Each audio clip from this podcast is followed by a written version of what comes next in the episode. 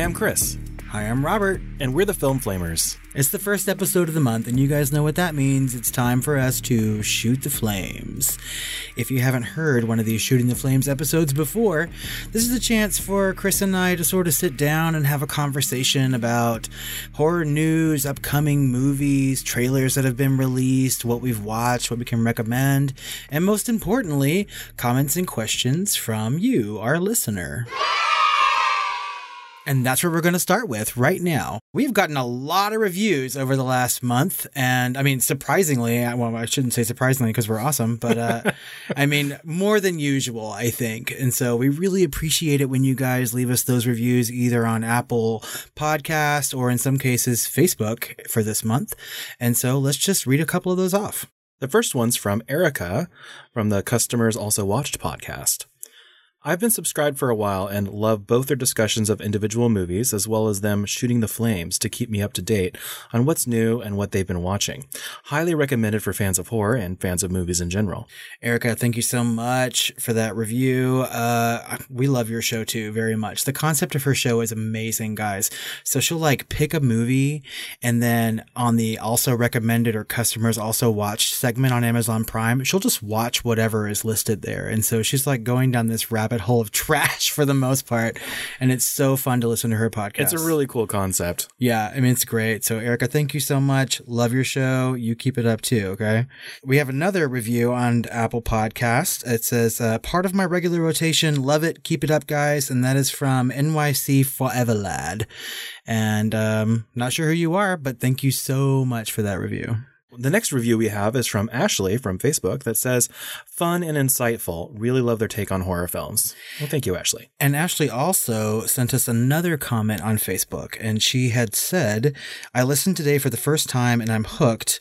Love your Rosemary's Baby and Annabelle episodes. Would love to hear your take on any of these films one day. Hereditary, A Nightmare on Elm Street, The Exorcist, It Follows, The Final Girls. You know, I, I can't imagine us not doing any one of those films. Although we did, of course, comment back and we responded back and said uh, that we actually did cover The Final Girls with. Scream Queens. Yeah. Way back in October for his uh, podathon, sort of a um, a fundraiser for uh, LGBT homeless, and he's doing it again this uh, October. So maybe we'll be invited back on the podcast. And I think, as far as that movie goes, I think Chris and I like it enough that maybe one day we might do a full episode on our own of it. Right? Yeah, and really, there's a lot to say. certainly it follows. I know for a fact, Ashley, just stay tuned and eventually we are going to get to it follows because we both love that movie very, very much. We also have a brand new patron. Thank you so much, Ben. That's right. And I don't want to create, you know, a whole lot of competition on Patreon or anything, but currently he's our highest paying patron right now. So, I mean, Step it up. not necessarily that. I mean, but like Ben, I mean, pretty much at this point you can just run the show, right? Yeah, So it- yeah. Essentially, anything you ask, we're we're your slaves. that's right. So get on that, Ben. Tell us what to do because we don't know what to do anymore. no, there's a plan. We always have a plan. But thank you, Ben, so much for your support on Patreon. And guys, if you go to patreon.com slash the film flamers, you can find all of our bonus content and join people like Ben and the other patrons that we have talked about on Shooting the Flames.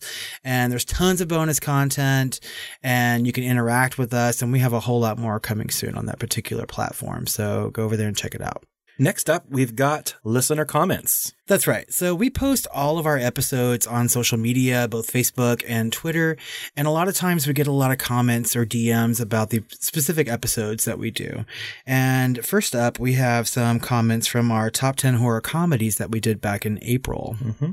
And Brock from, of course, the Cocktail Party Massacre says, So many good choices, gents. I think mine are Brain Dead or Dead Alive, Tucker and Dale versus Evil, Dead Snow, Return of the Living Dead, Shaun of the Dead, What We Do in the Shadows, and Little Shop of Horrors. That's right. Some of those were on our lists. Yeah. Right. And I totally forgot about Dead Snow. I mean, what a really good movie that is. I've never seen it. It's like uh, Nazi zombies. Yeah, it's it's fun. So Oh yeah, yeah, yeah, yeah. I wanted to see that. Mm, it's good. Good choices, Brock. Uh, we always appreciate your comments, and you know we you know we trust your opinion in horror movies already. So I mean, if we haven't seen some of those, we're certainly going to watch them. Uh, Battle Burrito at Battle Burrito on um, Twitter. Twitter said the hottest guy in this list was easily Tyler Labine from Tucker and Dale versus Evil. I don't have a face to put to that. Who is this person? Which one He's is he? he's a burly, hairy guy. Oh, okay. that's- Yeah, Well, he's hot. yeah. So we can see that. We're we're definitely uh I mean, bring on the bears. Come on. yeah. Come on. Our next comment comes from at Ignatia Striga, and she says, "Once a mini-sode after we attend a live shadowcast of Rocky Horror." That's right. So we had talked about the fact that I think you hadn't seen a live version of Rocky Horror, right? Or whenever they do the. Yeah, I've always meant to. I've been invited several times, just never worked out.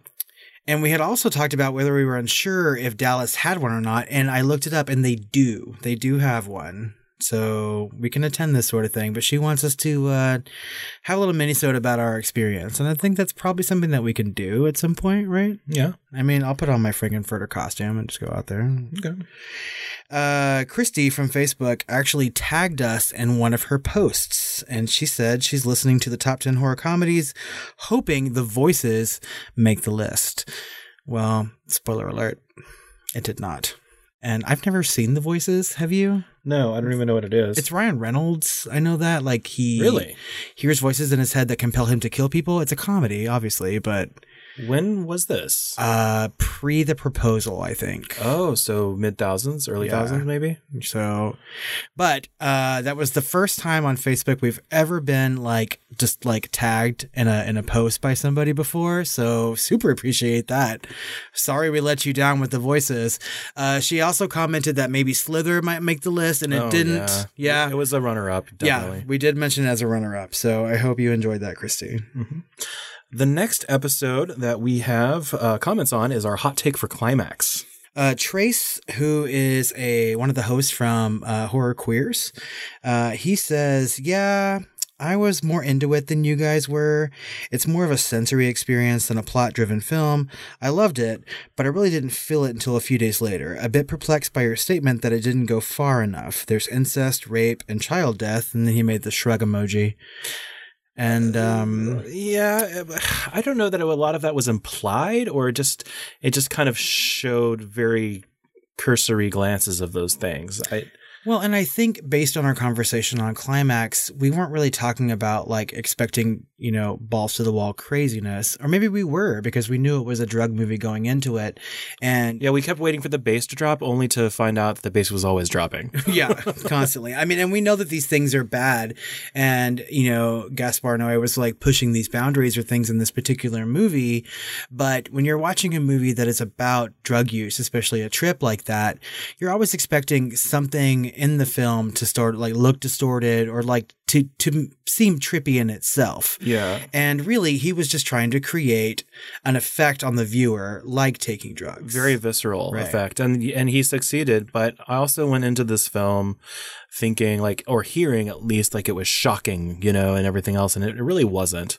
Um it's the visceral feeling that you get out of this film, not anything over the top or that you hadn't really seen before. Yeah, I would think that. I mean, based on the the incest subplot or whatever. I mean, unless you were like hardcore paying attention to the movie, which we were, you know, but like that brother and sister duo. It certainly wasn't a big plot point. we'll yeah. I mean, you- you would forget at some point, you know, what was going on. I mean, like they said they were brother and sister at the beginning, and then toward the end is when they're like doing it. But um, to your point, I agree. It took me days after watching this movie to sort of like really feel the effects of it and to understand the artistic integrity behind it. And now that it's been released, I am looking forward to watching it again. I really want to compare my first experience to a second one, and you know, maybe we can come back and talk about it again at some point. Yeah, I feel like I'm finally ready to. It's like I was like, I don't need to see this film again, but I think I'm finally ready and interested enough that I could see it again. And I think that is, is good filmmaking. I think if you can walk out of a movie and say, well, once is enough for me, and then like months later say, no, I think I need to watch it one more time, you know, just to, to be sure or like to, to understand what the movie's trying to say or whatever. Um, I mean, that's great filmmaking. It's also good drug making too, I suppose. I mean, like you get that first free piece and then you have to go back again and again. So I Yeah. mean, hey, I just know it's probably not going to happen, at least for me, because even though I'm willing to, because there's just so many things, especially now as a podcaster, like I feel like I need to watch all these newer things that are coming out constantly, you know? So it's just like my backlog is just getting larger and larger, but the things that I need to watch in the here and now is also getting larger and larger. So it's just like impossible to circle back sometimes. And that's very true. I mean, but I mean, you know me, Chris, and like how many times do I go back and watch a movie that I've seen a thousand times already before? I Yeah. Mean, so I will definitely be watching Climax again.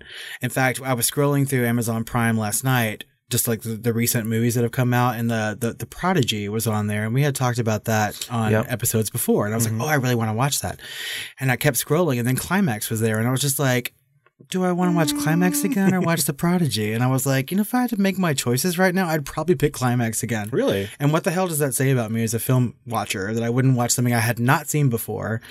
That's, I think that's anything though. I think that's the knee jerk. Like you want your more comfortable, you know, you want your peanut butter and jelly or macaroni and cheese rather than, you know, That's true. I mean, we want we we reach out to what we're comfortable with or something and and like there's there's always that risk of not liking something especially if we know that it came out with like kind of bad reviews which is in the case with prodigy yeah. Well, we know true. something that's a safe bet you know Mhm.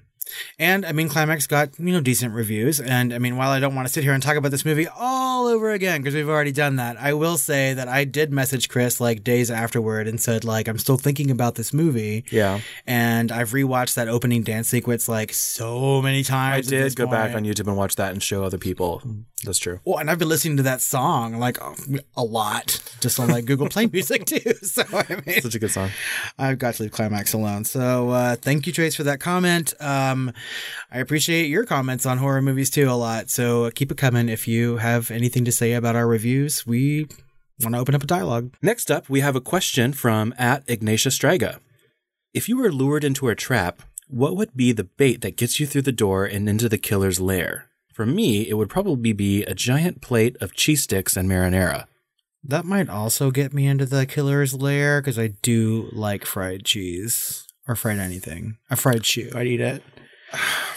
The first thing that came to my mind was like a friend or a family member like beckoning me or something. Oh, you're a much better person than I am. Oh my god.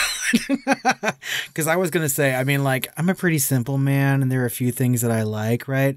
But if I were standing in like a doorway, even if I knew it was like gonna lead me into danger, and there was like a hot guy holding a beer and a cigarette, I'd be like, I'm going in there. So, yeah. I always feel bad after your answers then. You're like, you have to save somebody. And I'm like, I want a beer. Well, let's pretend you can't choose cheese sticks. Just the guy in the cigarette? Yeah, I mean, really, if he was like, "Come in here, I have a cigarette and a beer," I'm like, "Okay." there you go. Every single fucking time, it would get me. All right, well. Oh, that's a good question, though. Thank you. Well, you've seen Hostel, so just be careful when you go overseas in the fall. Well, if I see a hot guy in France holding a cigarette and a beer and beckoning me into a dark corridor, I will think three times before I go. Good. I mean, but if you're gonna die, I mean, die happy.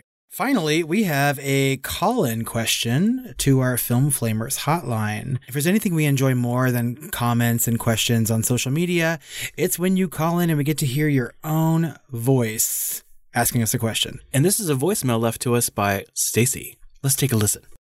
Hi guys, Stacy here.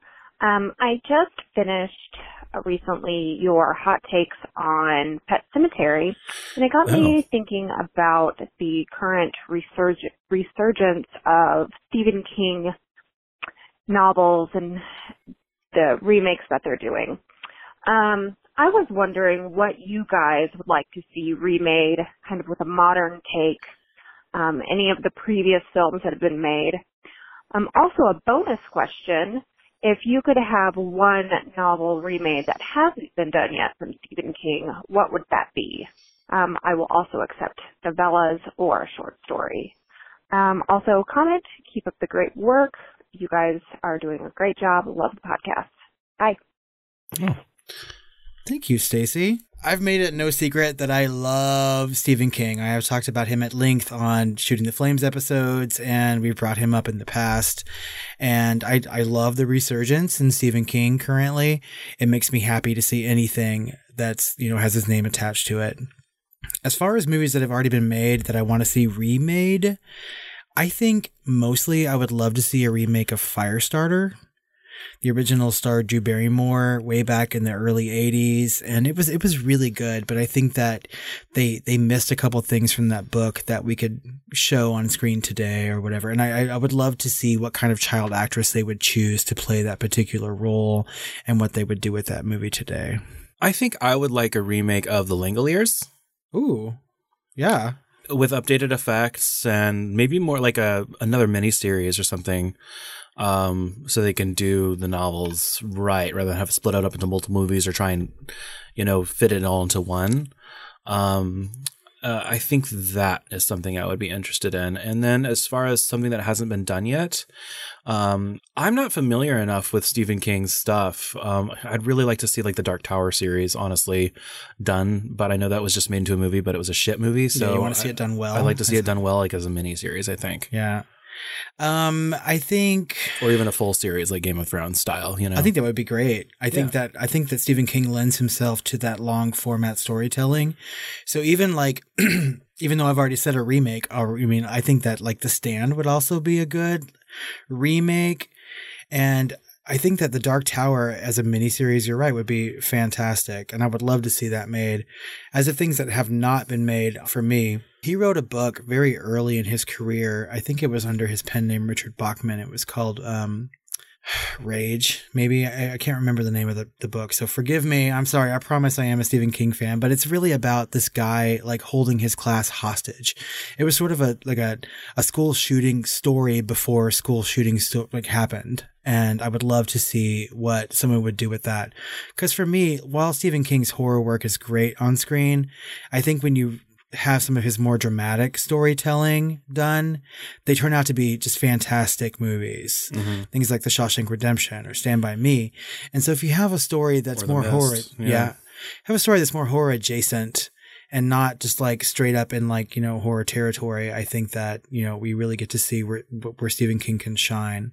And I think that, I mean, by and largely, he is one of the greatest storytellers of our time. And really, anything that he's written could be a great movie or TV show. So I mean, mm-hmm. there's there's there's the shitty answer to your question, Stacy. I'm sorry. Everything. I want to see everything made.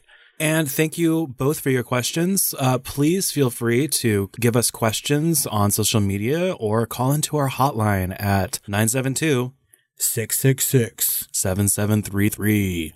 We'd love to hear your voice, guys. Send them in. Horror News.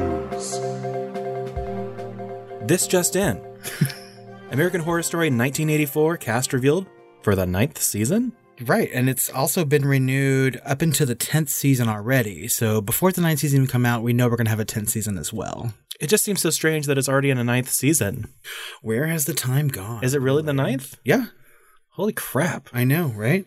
I think because, like, okay, we can get into a conversation about American Horror Story now for a minute, right?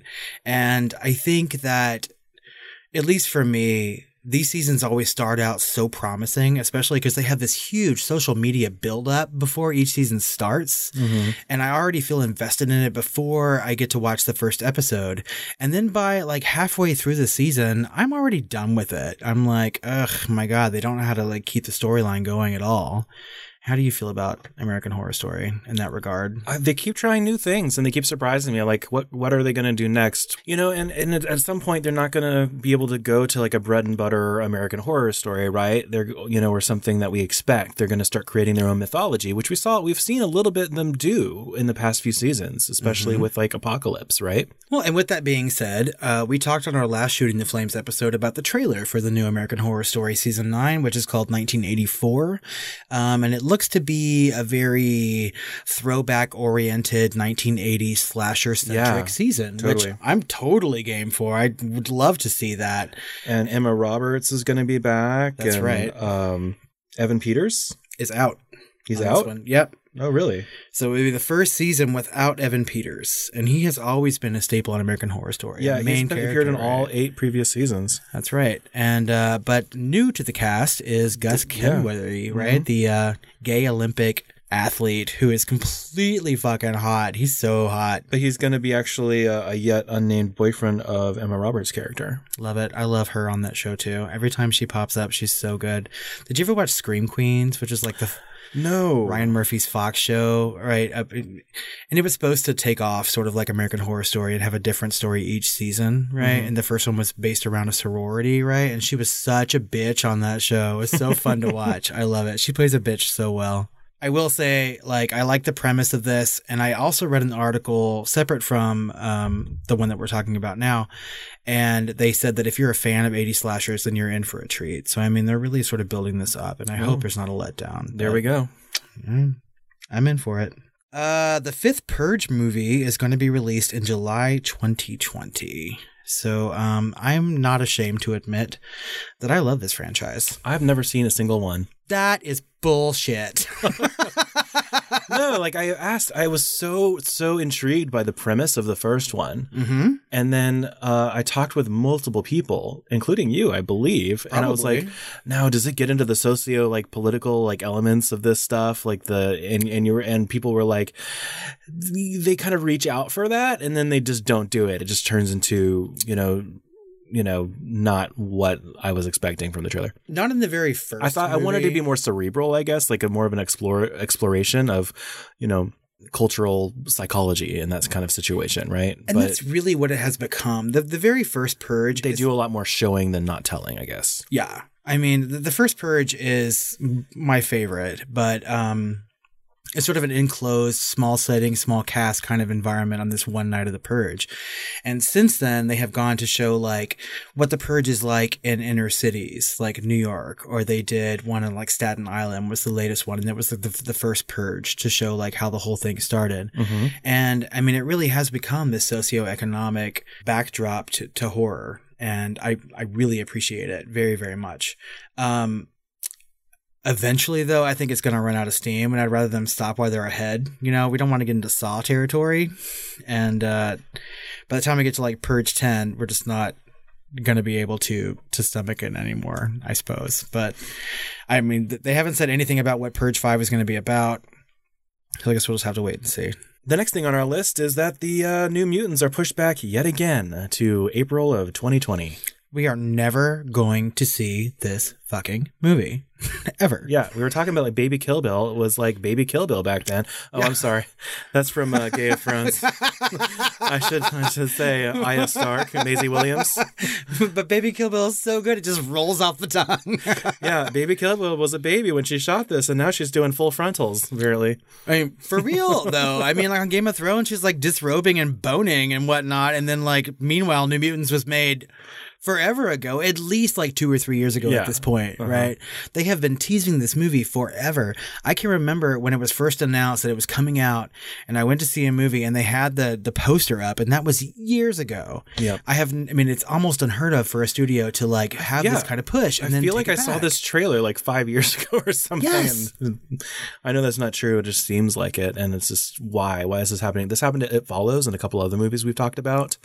So I don't know. I don't know why it's being pushed back back. I know that a lot of biggies are getting uh, pushed for the summer and spring releases, like Star Wars and yeah. you know, everything else is coming out.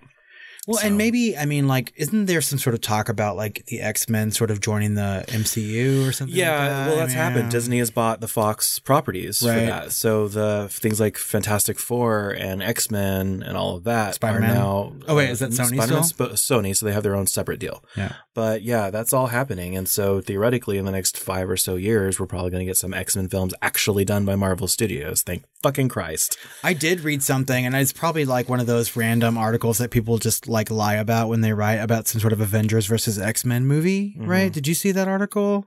I mean, I'm not a huge fan of like superhero movies, but I would watch that. Uh, AVX is a was a big thing back about five years ago in the comics. Oh, so it actually exists. There's a storyline yes, for this. There's a whole storyline about it. Yeah. So uh, it was actually pretty interesting. It involves Phoenix and all that stuff. And there's like, yeah, they basically just threw everything at the wall to see what would stick in one storyline. I'm not the biggest fan of it, hmm. uh, but it was pretty epic.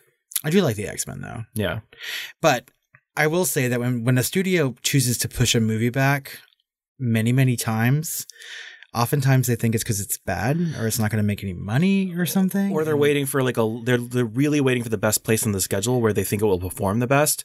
And a lot of times that is because it's just they don't have much faith in it. But we keep seeing films that, that that's happened to that are actually good. Right. So they really, and so a lot of times that has like they want the film to have legs, and if a a big giant movie is coming out the next weekend or two weeks later or something, then it can't have that legs, right? There's only so much theater going experience to go around.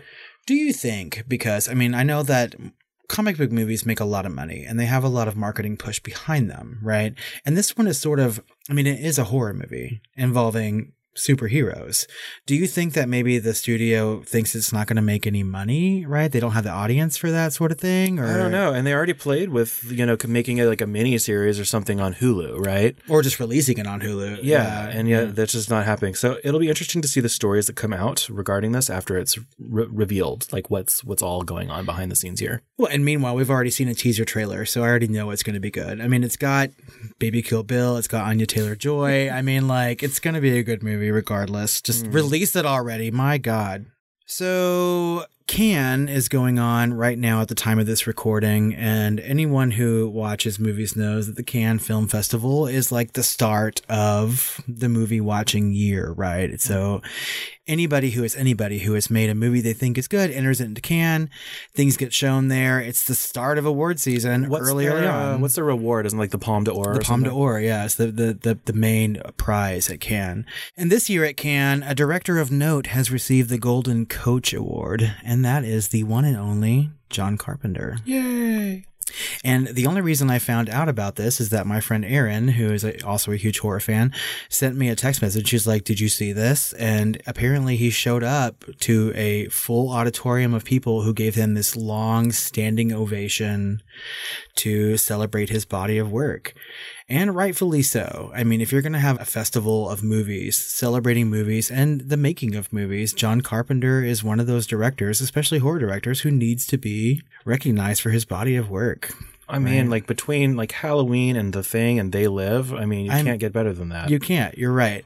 And John Carpenter has been away from the movie making scene for quite some time. I think his last movie was in like 2010, The Ward, right? And mm-hmm. I, he hasn't done a whole lot since then except for like put out some music. I think there's like some video game stuff, but he said in an interview at Cannes that he is ready to get behind the camera again. He's just waiting for the right project. And if we all know like John Carpenter, that project is going to be just immense at this point. He loves to have a lot of like political, you know, subtext in his movies. And yeah. I think that given the current time period, I think he's probably got something that he's ready to do. At any rate, I mean, thank you, France, for honoring John Carpenter. America, get on board. The Oscars are coming up, and um, I'm sure he can have a Lifetime Achievement Award there too. Next up, the University of Pennsylvania gets Romero Archives. That's right. So I know that this university has gotten access and now is in possession of, you know, all the archives that Romero's widow had. And it includes, you know, scripts for all of his movies, especially Night of the Night of the Living Dead. It's been annotated. Probably some film reels. Yeah, they have like some like props and things like that from all his sets. Notes. And yeah, and he has many, many unproduced screenplays, right? And so Oh, wow. like they have access to all that. But in this article, they talk about this university wanting to create an environment and a place for film students or horror film lovers to sort of come and learn about the craft. And I think that they're using this as a building block to add more stuff to it. Come on, come on, learn about Jorge. and I mean, I love Jorge Romero. And if this library has got things on display for me to look at, I'm going to have to make some sort of pilgrimage. Mm-hmm. So, I mean, thank you, Pennsylvania. You've finally gotten me to come to your state. Coming soon. Uh, we've talked about a trailer for Child's Play before, but they have all been sort of short. And since our last Shooting the Flames episode, where I think we talked about the teaser trailer, they have since released a full one.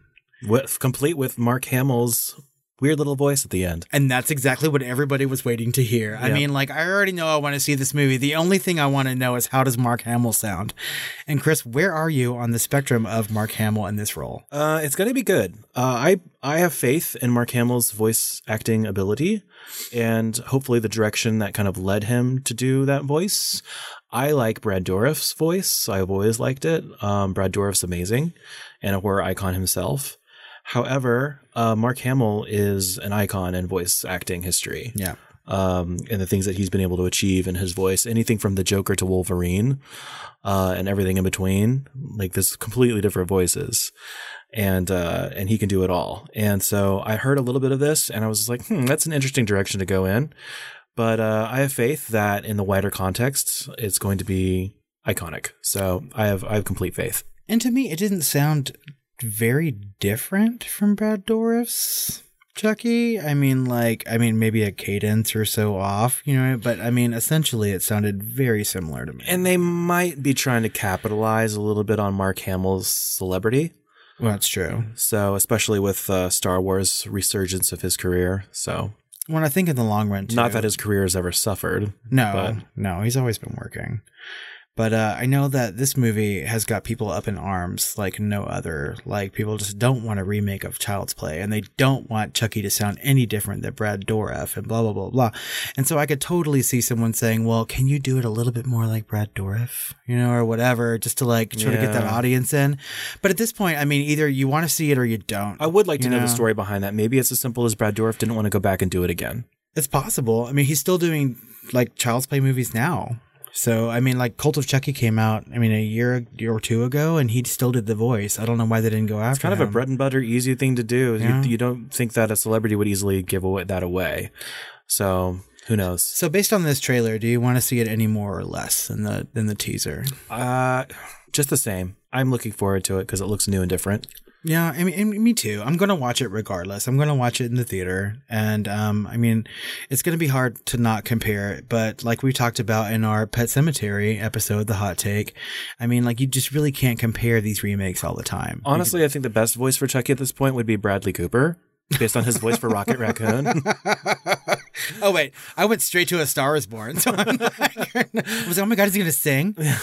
one of those, and uh, that would be even creepier. But yeah, so uh, I don't know. Uh, I'm I'm in it just because of the actors that are in it, or at least namely one actor that's in it, Aubrey Plaza. Aubrey Plaza. Fucking air. Yeah, I mean, my god, looks watch ama- it just for that. Ugh, I hope they let her be Aubrey Plaza. I just went down this weird ass like rabbit hole of a video. I don't know where I saw it. Maybe probably on Facebook because I'm never on YouTube. But it was like a, a this rough cut of Aubrey Plaza on different like late night talk shows and how fucking weird she is, right? And it had me cracking up from start to finish. And so I really want to see her in something that's dramatic like this. You really still need to see her in Legion.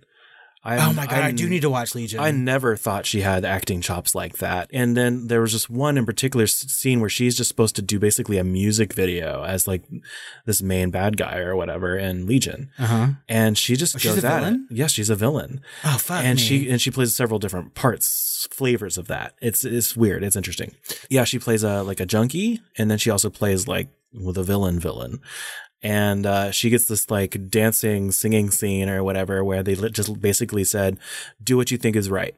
really Yeah, and I because I had I went back, I was like, this scene was so masterfully done that they choreographed and everything. It was so great, like it just felt right. And I went back, and it was like, yeah, that was just Aubrey Plaza doing what she wanted to do. I was like, what? oh my god, I am so intrigued at this particular moment. I love Aubrey Plaza. So, yeah, okay, I'm going to watch that. Uh, the next trailer that was released recently was a trailer for the movie Crawl. Where people do a lot of swimming. yeah, but they're not the ones crawling. A particular animal is crawling. But they're also swimming. That's true. These animals are squiggling through the water. Well, and the I mean, people are swimming in the water, and it's about a, like a flood. It's like a, like almost seems like a hurricane. Yeah, there's a natural hurricane. disaster based. Yeah. flood where like they're trying to escape their houses and like kind of, but there's something in the water, and so they're swimming around. The monsters are swimming around. They're under the surface, and the movie's called Crawl. Well, it's an alligator. And they can crawl. Is it? Is it an alligator? I Yeah, thought it was like a- tentacles and shit. No, it's an alligator. oh. Yeah. Did, that wasn't didn't show the alligator in the trailer. Yeah, I think they I think they did. Really? It's about an alligator. Oh, I didn't Yeah. know that. I thought it was like sci-fi. So like no no no. So like the flood comes, right? The hurricane comes and the flood hits the the home and your uh-huh. home is underwater and the water that's rushing in also has alligators in it who are trapping these people in a monstrous alligator. I would assume bigger than normal. I mean, probably not like placid size, but still formidable. I don't really. I really. I thought they alluded that it was like something different, something and it else. could be at But that actually makes me more intrigued if it's like a real world situation. Yeah, so it's people trapped in their house with an alligator. Oh, see, I thought it was more of like a worldwide, like this, the things came in with the flood type of situation. Maybe I watched too much Us. Anyway, oh, poor Jordan Peele. uh, yeah. So I mean, but like this movie looks like so much fun just just for that. I mean, like people trapped in a house with an alligator. Not to mention the director of this movie is one of my favorite new horror directors, uh, Alexandre Aja. Right. what else did he do? High Tension Oh yeah. and the Hills Have Eyes remake Oh. and the Piranha remake. oh. Piranha 3D. Uh, whatever one had Elizabeth Shue in it. It's classic cinema. It really is. You do get to see a 3D penis float through the water that's just been bitten off by piranhas. So, I mean, so score. and it's Jerry O'Connell's penis, I believe. oh. Stand by be- me. I'd rather be attached to him, actually. But- Oh, he was a douche in that movie. He was uh, he was playing a uh, was it the Girls Gone Wild? yeah he was yeah he was playing the Girls Gone Wild producer or whatever. He played it really well. I love that movie. I also love High Tension. I think High Tension is one of the the, the best horror movies made since like you know the 2000. Yeah. And um, this director is amazing. So I, I can't wait to see what he does with this. And it seems like a whole lot of fun. When does it come out? Um, I, this comes out in June, I Oh. think. So, quote unquote, this month. Yeah. we may or may not be recording the month ahead. It's coming soon. Speaking of coming soon, ish, it chapter two trailer dropped. Fucking And- A again. Oh my god. I can't wait for this. really. I really love the first It so much. It was good. I guess It Chapter One is what we're Mm. That was a it now. masterful trailer. I, I love trailers that actually show like scenes, essentially. And it was just one long scene, and then it kind of quickly does some, you know, quick takes after that. But it was such a good scene of her, Jessica Chastain, going back into town or whatever. Really, I mean, and if you're gonna like showcase one of these, I mean, I think that the cast of It Chapter Two, that the, the adults that got to play these roles, is so good. I think it's amazing how they paired them up to the the child actors. Um, but if you're gonna feature an actor in a long scene like that, it might as well be Jessica Chastain. I mean, shit. Oh, yeah. I mean, like she's she's just amazing. There's some heavyweights besides her in this film, too. like Bill Hader. Yeah, Yeah. I mean, like it's it's going to be really really good. At least I hope so. The thing is, for this trailer, I was waiting and waiting and waiting, as we all have been for a trailer for this movie. And the opening part with just that scene of Beverly in her old house or old apartment with Yeah. that creepy ass old lady was good. Unfortunately, the end of this trailer, when they start doing all those blast cuts to like the kids and like them walking as adults through the city, I was like, you don't need that. This is a teaser trailer. Just drop it after that scene. And that would have been the perfect end to that trailer. I think they went a little too far for me. So now I'm a little, you know, like apprehensive. I don't know. Like, I, you know, the first part was for people like fans like us. Okay. The second was for fans that want the popcorn horror. Yeah, you're right? You're right. And it took both groups to make the the first one do so well, right? It's really catering to the hardcore horror fans as well as the casual horror fans, and it's kind of rare that a film does that, and that's why a lot of people are behind this franchise. So, I That's guess it's not a franchise so much as it's just a series, but either Yeah, way, Well, I mean, because I mean, if I swear to God, if they make an It Chapter Three and it goes beyond Stephen King's book, that would be uh, yeah, don't do that. But sacrilege. One thing that I really like hearing out of this is like the kids were all like, yeah, we weren't too terrified, but he was scary the first time we saw him, like the clown. The adult actors are coming out and saying he's so terrifying. Like he's even more terrifying. This like gets like, yeah, because things that, that terrify an adult are different than the things that terrify a child, right? You can almost go cartoonish with the things that, that terrify a child versus an adult.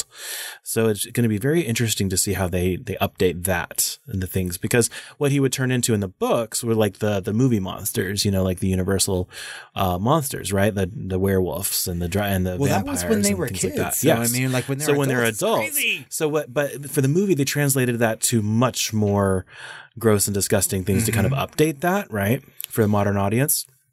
And uh, it's going to be interesting to see how they update it for the modern adult audience for chapter two. And uh, I can't wait to see this movie because I just I it's it's going to be everything. I, I, I hope. I'm I'm I'm probably putting too much into it. Well, and I don't want to do that too because I I, I put a whole lot into the first. It I just want to have fun. It's not going to be like Schindler's List or anything. God, my God, but you know, I just want to have fun and be entertained, and I know it's going to do that. And it is it's, it looks competently made and well acted, and that's all I can I can ask for. And you know, maybe be a little scared. Well, and honestly, I need to like put expectations aside. There there are many movies that get teased, you know, when they're being made, right? And then even even during production, I'm like, "Oh, I want to see this. I want to see this" before I even know what the movie's about or having seen a trailer. I mean, on, coming up in our recommendation section, I'm going to talk about something similar. And I wanted to see the first chapter of it so badly, and I went into it expecting the best and I got the best, right? And so I just I I really want Lightning to strike twice and have Yeah. a fantastic bookend to this, something that I consider to be a whole movie. But honestly, the story is bigger than than the movie in a way, right? Because it's like a, to me, it wasn't a perfect movie, but it was all like I needed. It was it was more than I could have asked for, and that's what I want a second time. And I think that's achievable because it's the same team. Yeah, I know? think so as well. So g- good on it. Uh, next up is uh Midsommar, and we had talked about this on another Shooting the Flames when they released the teaser. And you can just say Midsummer. That's Is that is that what it is? I mean, like mid. I mean, it's Midsummer. I think they even say that in Yes. the in the trailer, It's right? Midsummer. It's just spelled all Scandinavian. But oh my, even more God! This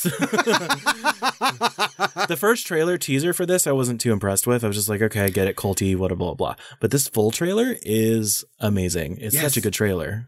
Crazy. It's so crazy. I mean, I liked the teaser because I mean, I okay. So we've already talked about how we feel about Hereditary, right? And it's it was a well-made movie. We had some issues with it, but I'm curious to see what Ari Aster does afterward. And I think based on this, like he's gonna give us another well-acted, well-made horror movie. Um, and and smart. It looks like a smart movie. And based on the teaser, you really don't know what's going on. And in this longer trailer, we sort of you know get a more idea of what what the story is, and it just looks incredible. It looks beautiful to me. And I know we've had conversations on this podcast before about style over substance, right? And it looks like this movie could be sort of like eh, on the like the cusp of that. Well, right? Hereditary was. Yeah. And, you know, I'm one of the people that didn't like Hereditary as much as some others. A lot of uh, the horror community went crazy for it, and I didn't as much. I liked it. Um, I certainly didn't not like it. Um, you know, so I'm hoping that to me, this movie looks like even more interesting to me. Uh, so if anything, I think I'm going to like it more just based on this full trailer. Well, I am getting like some crazy Wicker Man vibes from this. Yep. Like, Mhm. and I just, I mean, I am so on board for it. I was not expecting that trailer to drop and I saw it randomly on Twitter while I was scrolling through it and I watched the whole thing and I was just like, oh my fucking God. Well, I like the tropes that are attached to this, like the trapped in open space, um, stranger in a strange land type Mm-hmm. of situation. That's what I liked most. I think about the American version of like, say, The Grudge, uh, was like that, you know, um, agoraphobia esque kind of quality to it. Right. And, uh, this, this looks like that's going to hit it on that nail on the head for me. Not to mention toward the end of that trailer where they have that like deformed face, like sort of like laying down in the bed looking at the camera. I mean, like I didn't expect some like that level of makeup tree or whatever to like Zelda, how'd you get in this movie? oh my god, it's Pet Sematary 3. But yeah, I mean, it just looks insane. And I mean, the cast looks pretty. I mean, I just, I'm all about it, really. Yeah. Not to mention, I mean, like, the whole thing looks really sunshiny, right? And in horror movies, you don't get that very often. Everything is so dark and dreary in nighttime. And this mm. looks like full on daytime horror. And I'm like, bring it to me right now. That's another thing I like about it. So look forward to that midsummer. I think it comes out in July sometime. yeah. The next trailer is for a piece of trash we like to call Rock, Paper, Scissors. Well, we don't like to call it that. That's the actual name of this movie Rock, Paper, Scissors. Everybody, before I came over to record this podcast, I was again scrolling through something on social media because that's what I do. And the, I, I don't know where I saw this, but I sat there and watched this whole trailer for a movie called Rock, Paper, Scissors about a serial killer who plays rock, paper, scissors with his victims. Rock, paper, die. Uh, it looks like a piece of trash, really, and that makes me very excited to see it. Well, they're doing some things in this film that just pissed me off already in the trailer, like the whole nursery rhyme thing or whatever, the child's game trope. You know, let's just base a horror movie off of this or that, right? Yeah. It seems kind of formulaic. And the worst crime is they're putting an incredibly hot man in a stupid fucking doll mask. For real. I mean, I'm, I know. So Chris was watching this trailer before we started to record and he was like, take off that mask. You're hot. And I'm like, I agree. I was like, why would you do this? It's and they're terrible. inconsistent too because he like puts the mask on to kill them or whatever, but he has the mask off when he's like talking to them, so it doesn't really make sense. Well, he other really than to wants have them a to see mask. his hot ass face before they die. You know, I don't, I don't know. I mean, but like, so you get the idea that if he plays rock paper scissors with his victim and they win, he'll let them go. yeah, I bet. But that doesn't seem to happen. like, I'll, it's probably an easy death, quick death versus hard death or something. I mean, but we have to talk about the level of acting that is in this movie already. Uh, Michael Madsen is this, and it, it, it looks like his finest performance, really. I mean, so he is just so over the top. He like didn't have hammy. Tarantino to, to to rein him in, so he's always If he can even do that too. staring directly into the camera and screaming at it in this trailer. So But let's not forget that Oscar winner Tatum O'Neal is in this movie too. So I mean, they've got some high caliber acting going on. we'll see. We'll see I what mean, I'm going to watch this movie as soon as it comes out. Uh, you know it's going to be a good movie when the end of the trailer says, "Look for it on VOD and DVD." Yeah, it's like a who's who. Whatever happened to them? well, they made this movie. Recommendations. Well, it's time to move on from movies that have not come out and that we haven't seen to pieces of. I can't. Well, I can't say movies. Pieces of shit. pieces of shit we have seen. Sometimes. It's time to move on to movies that we have watched recently, and we want to tell you all about it. Uh, we'd like to be able to like tell you go watch this or stay away at all costs. Yeah. So I've continued to watch the Alien shorts, uh, celebrating the 40th anniversary of the film Alien, obviously. And of course, the Alien shorts have continued, right? So uh, the last one I saw was Night Shift. I have not seen some of the, the later ones that have come out since then. Uh, Night Shift was a kind of a meh one, in my opinion, but they're all really well made and worth a, worth a shot. I've seen several that have been excellent. So make sure when, since they're all out now, I would definitely make sure everyone sees all of those. So all of those will be linked in the show notes.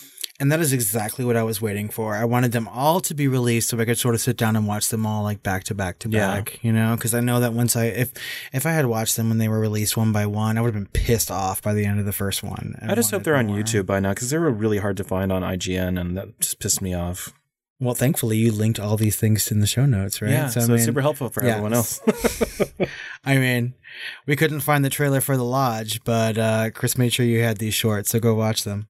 So I watched a movie that's a little outside of my wheelhouse. I have said before in this podcast that I suffer from superhero fatigue, and um, I'm just not as excited about some of these superhero movies that are coming out. But I know that my husband really wanted to go see Avengers Endgame, and I needed to sort of catch up. You know, a little. Mhm. And so I was going to watch Avengers Infinity War. And I had messaged Chris and I was like, do I really need to watch Thor Ragnarok? He's already told me many times that I would enjoy this movie. And I was going to just brush it to the side and just go straight into Infinity War. And my husband said, well, you might as well watch it. It's on Netflix. It's not going to hurt anything. I'm like, Mhm. fine. So he and I both sat down to watch Thor Ragnarok. And my God, what a good movie that is. I'm telling you, you need to. Yeah, you can't be. you can't have. Uh, it's it's difficult to have fatigue of an entire genre if that's what we're calling it. I guess now, because uh, a lot of these movies are more comedy or more political thriller or like this or that, right? But of the entire, they do share a universe, right? So you really have to kind of judge each of these movies on their own merits. Uh, just like you would horror, you know, uh, there's certainly different, the difference between like Silence of the Lambs and, you know, snow zombies or whatever. you Rock, know, paper, scissors. rock paper scissors. Yeah. There's there's a big difference right? So it's like you've got to, you can't just watch one of those and then judge the whole genre right? It's easy to do that especially when you're seeing these movies just churn out. You start to feel like you're being left behind. It's too much work to catch up to it. You don't barely cared to begin with. Yeah. i get it.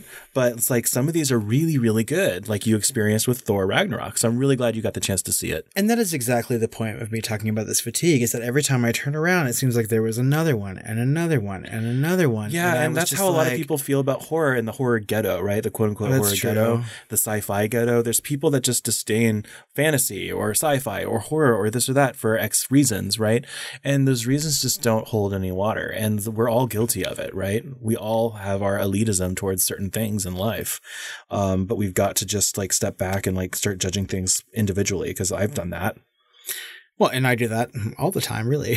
but I mean, but I really, really enjoyed Thor Ragnarok. It was like, it's a perfect movie almost. I mean, it's well acted, it's well paced, it's beautiful to look at, it's well directed. I mean, uh, characters that I didn't really care for in the universe, I now care for quite a bit. And there are new characters coming in. That Valkyrie is by far my favorite character in the entire Marvel universe at this point. Dranks, I just they nailed a tone. love her. Well, I mean, yeah, it was a it was a great movie, and so I was like literally crying at one point watching this. It was so good, and my husband looked over and he was just like, "See, don't poo poo the superhero movies before you see them." And I'm like, "You're right, you're right, baby." and then we watched Avengers: Infinity War, and I was just like, "Ah." so I mean, like, you can't always get it right. This movie was great, but Chris and I both watched Avengers: Endgame Yeah. in the theater when it came out, right? So, uh, Chris, you want to talk a little bit about that? Well, I'm a lot more invested, I would say, because of course I grew up with Marvel Comics. I'm a comics reader, still to this day.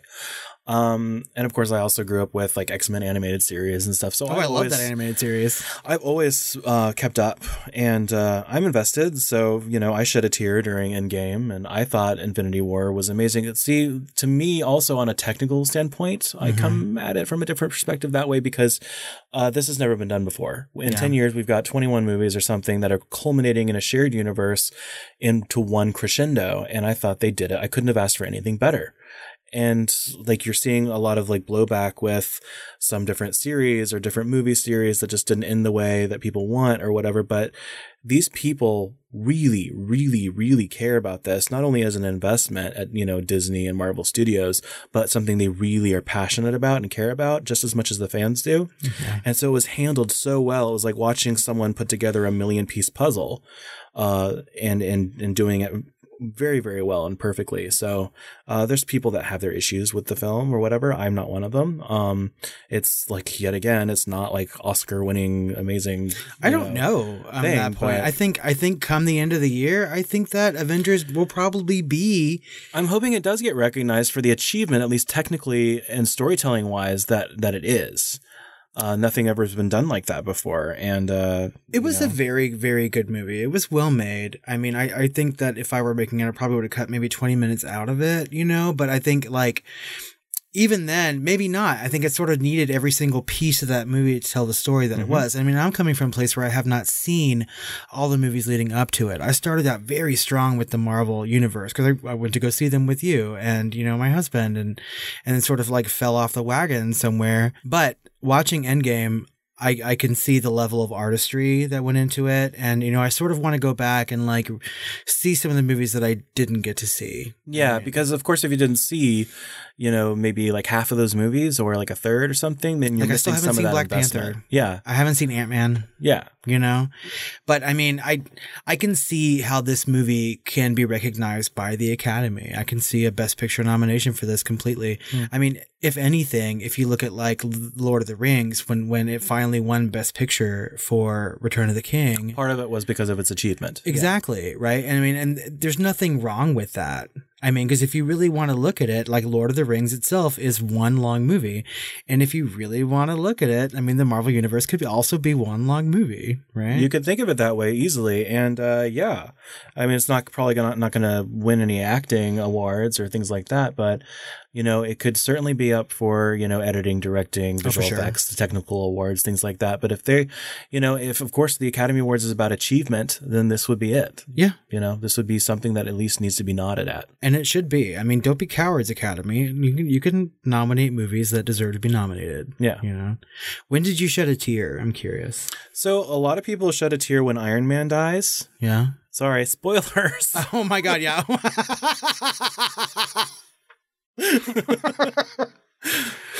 Oh. well, if the film flamer spoiled something, But you know what? Good. Everyone's seen this fucking movie. It made like a gobbledygillion billion dollars already. So I mean, like, come on. Yeah, if you have not seen this film, like, what cave are you living in, and when can I move in? But Fuck. um, no.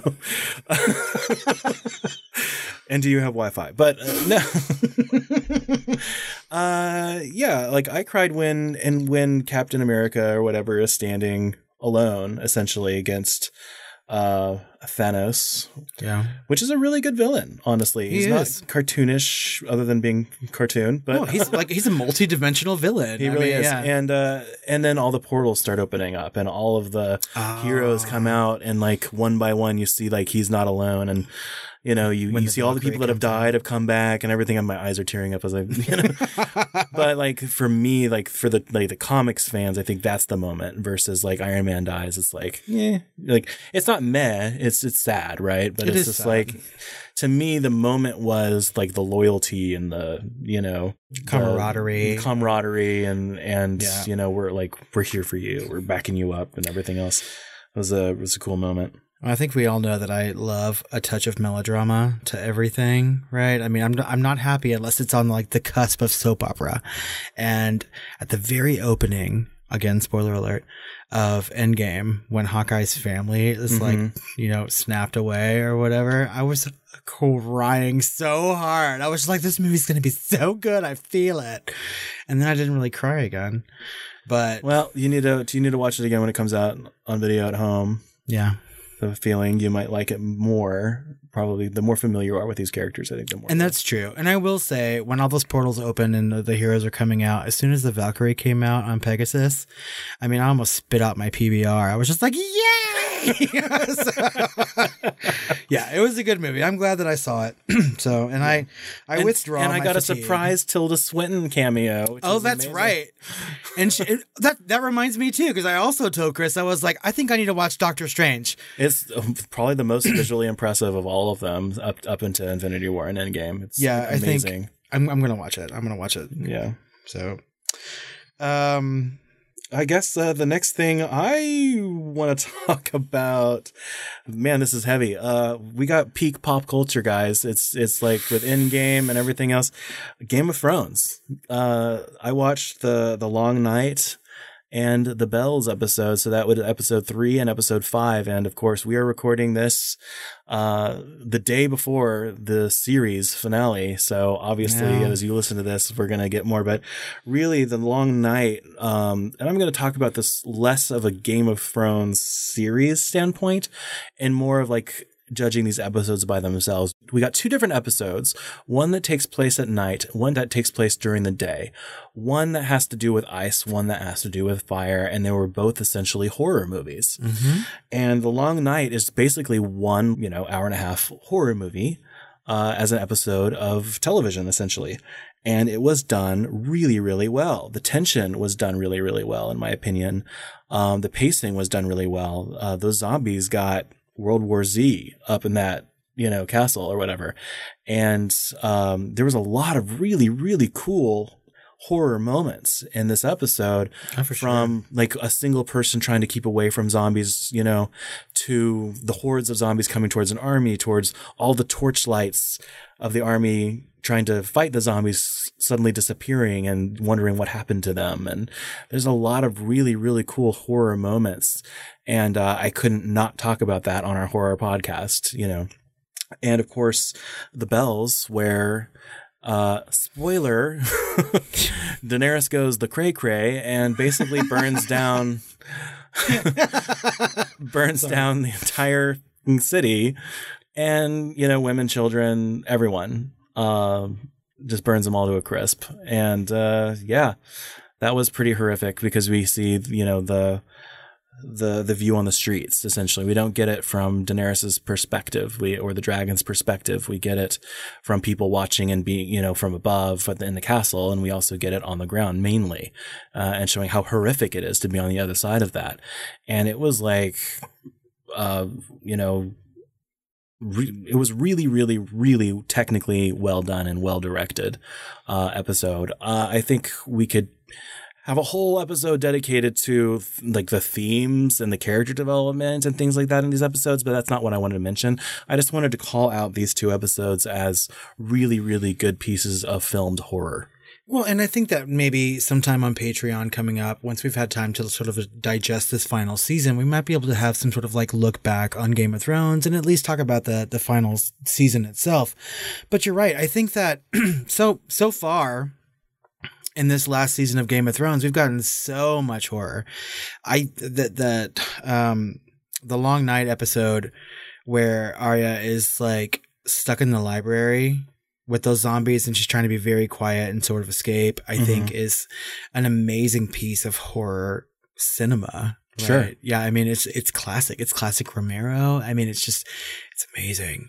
Uh I had a hard time with that episode because it was so dark a little bit. Oh, see, like I I didn't have that problem. I guess on my screen, everyone in the world basically had that problem. I didn't notice it because I have like I'm a huge nerd and I calibrate my TV to like perfection.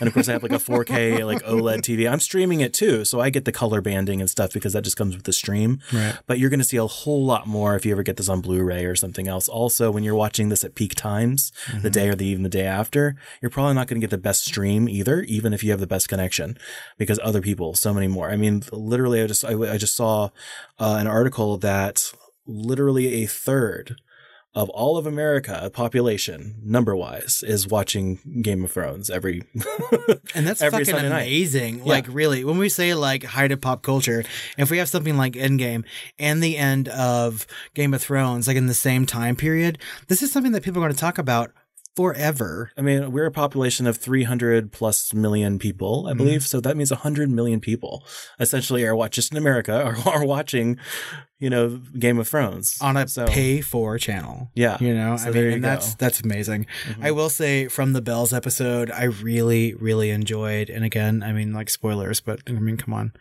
Um, when Arya was like left alone in that city and she finally woke up and everything was done. It was like full on horror adjacent disaster realness when she's covered in that ash mm. and she mm. finds that horse and shit. And I was poor baby like, Kill Bill. Poor baby Kill Bill. I know, but she found that horse. I mean, come on. And she wrote it to, we assume safety. I guess we'll find out tomorrow. But, uh, mm-hmm. I mean, those episodes were great.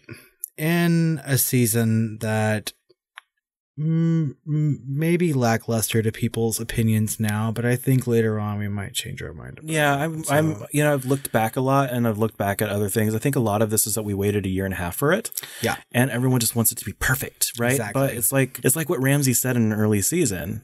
If you think this has a happy ending, you haven't been paying attention. That's right. Yeah. It was never going to have anything more than a bittersweet ending at best, right? And I mean, we'll probably at some point have some sort of episode talking about Game of Thrones, and we don't know sort of what channel that'll be on, but stay tuned. It mm-hmm. should be coming up. Um, I watched a movie on Netflix that I have been looking forward to for the greater part of a couple years, and that is um, Extremely Wicked, Shockingly Evil, and Vile. And it is a movie about Ted Bundy and his relationship to a woman that he was with while he was murdering a whole bunch of women. The trailer so. for that was off-putting to me. It seemed like it was like making it almost like a rom-com or something. And then people were just like crushing over him or whatever. And well, he's hot. The whole yeah. thing like kind of weirded me out to a point where it's like this is getting a little ridiculous. And uh, based on that trailer, and then the the reaction that I was seeing online, like the you know the tongue in cheek memes of "Oh, Dahmer's so hot" or whatever, I'm just like, no, I'm not gonna, I'm not gonna get into this. Well, I'm here to tell you, the movie itself is very good. Oh, like it is. It, I mean, it has its problems. It's not a perfect movie. I got onto Letterboxd and I rated it a three star. So don't like romanticize Dahmer. No, it's not. Well, well I mean, it's Bundy. Oh fuck. it didn't romanticize Bundy. No, it's not about Bundy, really. It's about it's about the it's about like, the woman that he was with during all this. oh, sorry. you're like, it's not Dahmer. And then it was like Bundy. And you're like, it's not about Bundy. And I'm like, who is that about? So, I mean, like the movie is about the relationship between Ted Bundy and the woman that he was seeing while he was committing these murders, right? And a lot of it is told from her perspective. It's like, you know, all these stories you hear about like the spouse figuring out that their, you know, loved one is a serial killer or murderer or something like that and how they they take it. Um, there's not a single death in this movie. You don't get to see a single murder at all. It's just about, you know, watching this couple while he's slowly going insane and doing all these things. So what's the so what here? Just to show that other perspective as a piece of interest, or Well, I mean, she wrote a book and it's based on the book Okay, or okay, whatever, you know, her okay, fair memoir. enough. But Zac Efron is amazing in this movie. I mean, like, he plays Ted Bundy to a T. You know, I mean, like, comparatively, they look similar, right? But you can tell that he sort of like studied him in some sort of way to get his acting down.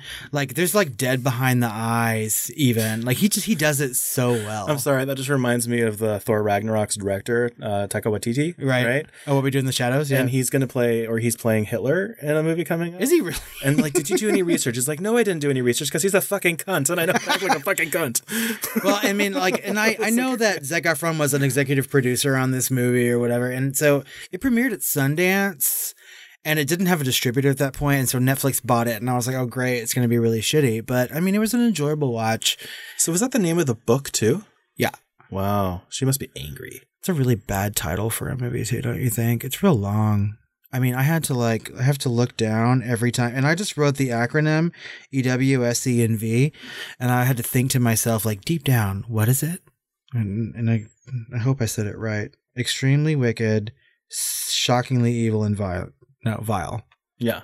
Oh god. so. Either way, it's good. It's a good movie. Okay. And Zac Efron's really pretty, and you get to see his butt. You know, I mean, but like for people who are really into true crime, which I am, not as much as I was in the past, you know, but I mean, it was a decent movie about true crime. A lot of times you get some really, really shitty ones, and this is this is good. I mean, we're talking about Oscar nominations for Endgame.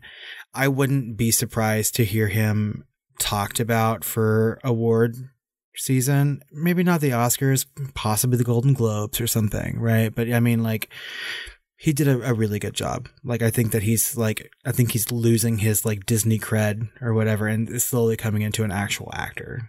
So, and I that makes me happy. I just he seems so douchey to me in every role. Like, I'd fuck him. I don't care. oh god. Um, I saw Aquaman. Oh my god, did you? My husband wants to see it so badly. Really? Yeah, he's he like oh, I need to watch it with him because he always brings it up, and only because he thinks that actor is so fine. Well, he was. This actor is what is his name from I Game of Thrones Yeah, I don't I don't even know his name on Game of Thrones. uh, and Stargate Atlantis. Is he really in enough. Stargate Atlantis? Yeah. Oh, of course, now he's playing King of Atlantis or whatever in Aquaman. Um, God, what is this name?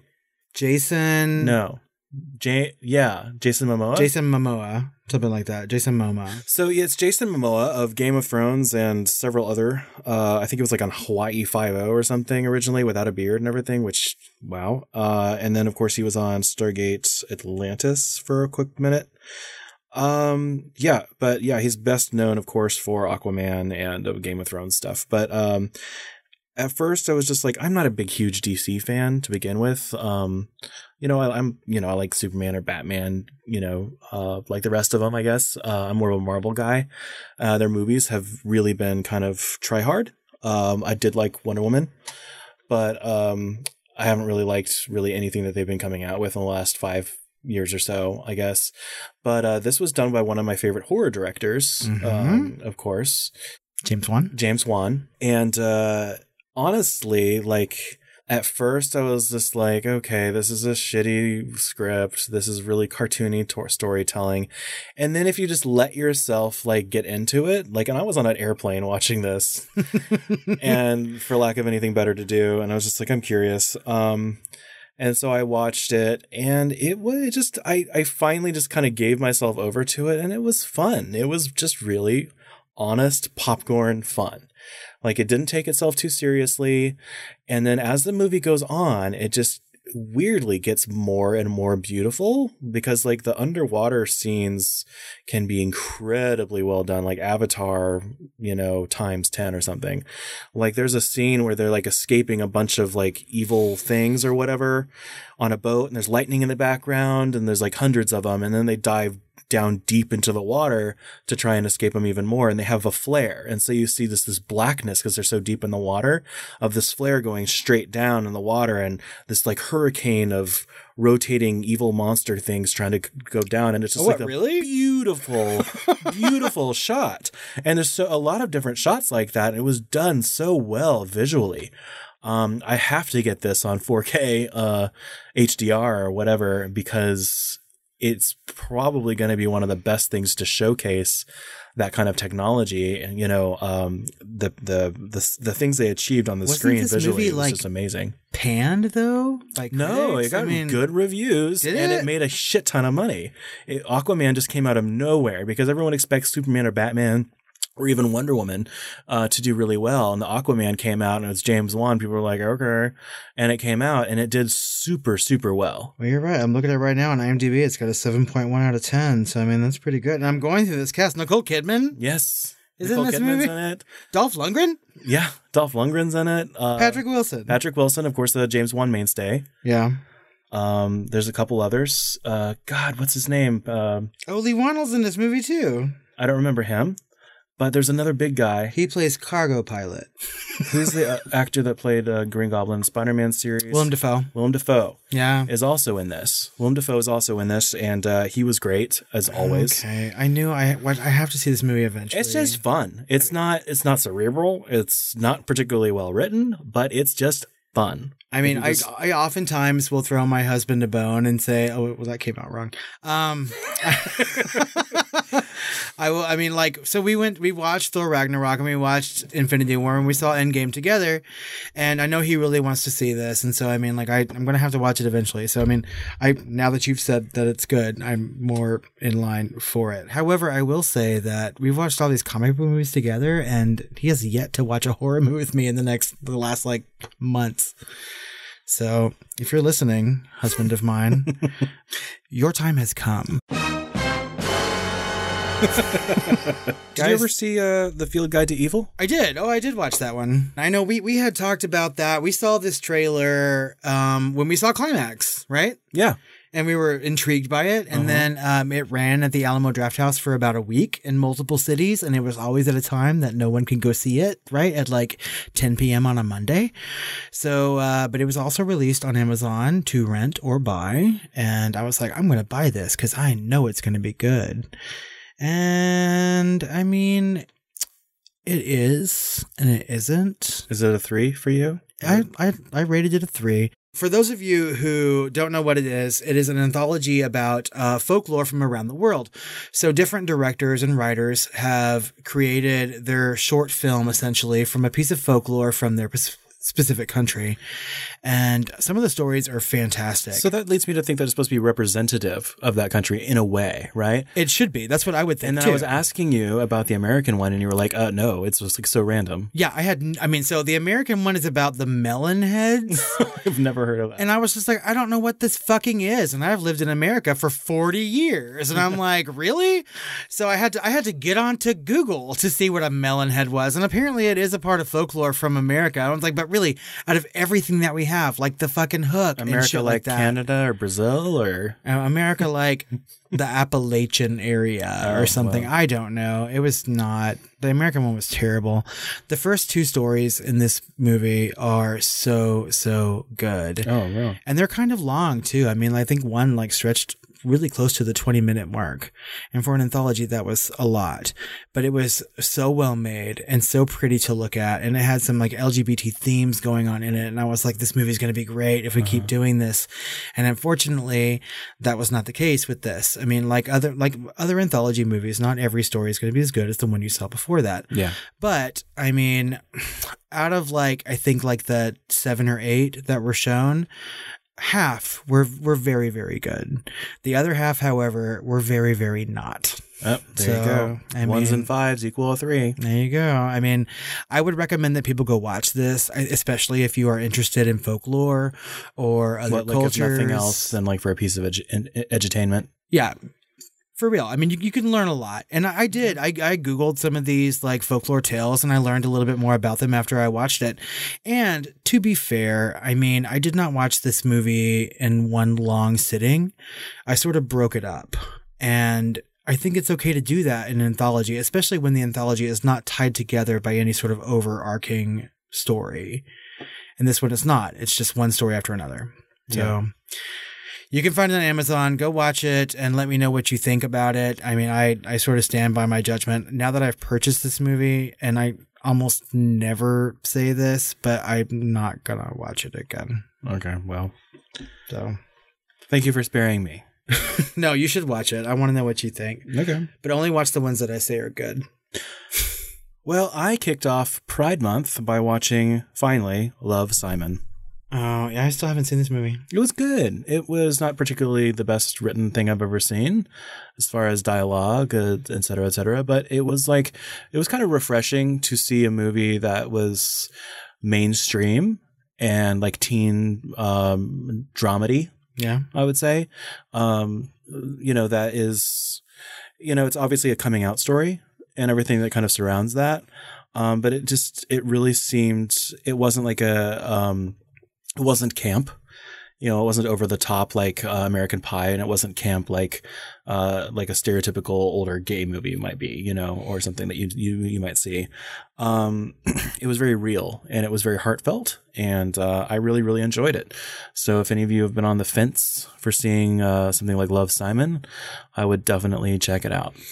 Well, and that describes me because I was on the fence about seeing this movie. I know that when the trailers first came out, uh, me and my husband were like, "Oh, we should go see that." You know, it'd be like a good date movie for us to go watch, and we just never did. And then we never watched it at home either. But I liked it because it's not black and white either. Like there's some things that the protagonist does that he gets in trouble for, you know, um, uh, that's part of his journey of coming out and stuff and how it affects other people in your life too, for better or worse. Regardless of whether accepted or not, sometimes there's other things that happen while you're in your process. And so it's just really interesting to see that on a, a side of like friendships and families and stuff like that. so when you say dramedy, would you say it's more of a drama or a comedy, though? I mean, like I, well, it's a drama with funny elements in it. I mean, because I, I want to see gay movies that make me happy. You know? Oh, it ends on a good note. No, it's okay, not. that's all I need to know. Yeah, it's All not right. the one that's about gay conversion therapy or anything. uh, boy erased. no, it's just yeah. a good like story. It's just a good coming out story, and uh, it's kind of about the journey and everything. And uh, it's it's fairly lighthearted. I mean, So really, the next time my husband and I sit down into our living room to watch maybe a double feature of movies, we should start with Aquaman and like oogle over the hot guy, and then go into Love Simon and be like, "Aw!" By the end of it, sure. I mean, Mhm. okay. I mean, I'll take your recommendation. there you go. Flaming Rant. Oh, this makes me so mad. Guys, finally, I have been looking forward to a specific documentary that premiered at um, Salem Horror Fest, I think, last year, and that was the Scary Stories documentary, which is about the scary stories to tell in the dark books for children that came out in the 80s and early 90s. And there's a Del Toro movie coming out this summer about it. So, I mean, like everyone is talking about this sort of thing, and I was ready ready to watch this documentary about how these books were banned from libraries and the controversy that surrounded both the books and the art that was, you know, mm-hmm. contained in it. And unfortunately, this documentary is a piece of shit. Oh wow. Yeah, I mean, like, if they had just stuck to talking about why these books were banned, and I mean, there's lots of like talking heads from librarians who come on and say, like, no, we need to keep these books in our library for X, Y, and Z. Is teaching children about folklore and how to collect stories and things like that. It would have been great. But we are given just like these random people who pop up and they're like, yeah, I love these books so much that I had them tattooed on me. Or I love these books so much that whatever. And I'm just like, no, I'm, I'm not really here to see like the art you've created. I want to know about the story behind making these books Yeah. and the controversy they faced. so it was like the wrong perspective. Right. For me. How could you sit down and make a movie like that? Well, and that's the thing is this, this is almost an hour and a half documentary. Oh my gosh. And it should have been a short documentary. If it were a short feature documentary, a good like 30 to 45 minutes, it would have been perfect. But there was way, way too much. And I have been looking forward to this for so long and I was hideously let down. And after I finished it, I was like, my God, if the Del Toro movie is bad, I'm going to be crushed. So um, it's already been made. It's already coming out in August. So there's no stopping it now. But um, if you are looking for a horror movie documentary to watch, do not watch this one. Go, I can, I'll list you another. Just hit me up on Twitter and I'll give you a whole list of horror movie documentaries to watch. But Scary Stories is not one of them. Wah, wah. I got onto Letterboxd and Chris, would you say that more often than not, I'll rate movies around like the three to four area, right? Uh, I'd say I'm more average of three, you more average of four. Yeah, yeah. I gave it a two. Ooh. It was the first movie I've watched this year that I rated a two on You- Letterboxd. You got to be really bad to piss him off that much to give you a two. I did not enjoy it. Before we run off, uh, last month we talked about Billie Eilish and how her dark sounding music sort of like gave us these horror vibes and how we wanted to talk about like darker music that we found. Mm-hmm. And uh, it just so happens that one of my favorite musical artists, Ingrid Michaelson, is releasing a new album in July to coincide with the release date of the third season of Stranger Things. And that's because her entire album, called Stranger Songs, is inspired by the TV show Stranger Things. No. Yeah. At any rate, she released a single and it's very 80s sounding, but almost in a 2019 sort of way. And she came out as saying that the story in the song is about a love triangle from the show, which is um, Nancy, the sister of one of the boys, and, you know, her two love interests, the preppy guy and Winona Ryder's son. I have to say, honestly, I've only seen the first season of Stranger matter. Things. So I We know what you're talking about. Good. Anyway, it's an awesome song. It's sort of horror adjacent. I think everyone should go listen to it. And perhaps at the end of the show, you might hear a little bit of it. I've added it to my playlist. Good. Well, guys, I think that we have shot the flames quite enough for June. Oh, yeah. This is an extra long shooting the flames. Good. Well, I hope y'all enjoy it. Um, if you have anything to add to our discussion, please go to social media and find us at the Film Flamers on Facebook and Twitter. And I'm proud to announce that we finally have an Instagram account. We weren't too old to use it. That's right. well, we still may be. I'm learning. so bear with me. I'm trying my hardest, but go over to Instagram and find us also the Film Flamers. You can also email us at tiredqueens at filmflamers.com. That's right. You can also find all of our episodes in the past at our website at filmflamers.com. And if you want even more content, like we said earlier, head over to patreon.com slash the and find all of our bonus content. We are always putting that out there for you and adding some more new interesting stuff soon. So go check that out. You can find all bonus episodes for as little as $2. And stay tuned for next week when we honor Pride Month by covering Stranger by the Lake. And we might have a special surprise in store for you as well. Look forward to that. Well, Chris, I don't think I have anything to say. I am certainly a tired queen right now. I'm a tired queen. You're a tired queen. Oh, fuck you. well, I just admitted to that. I don't know. We're getting off the rails. So, until next month, guys. Sweet dreams.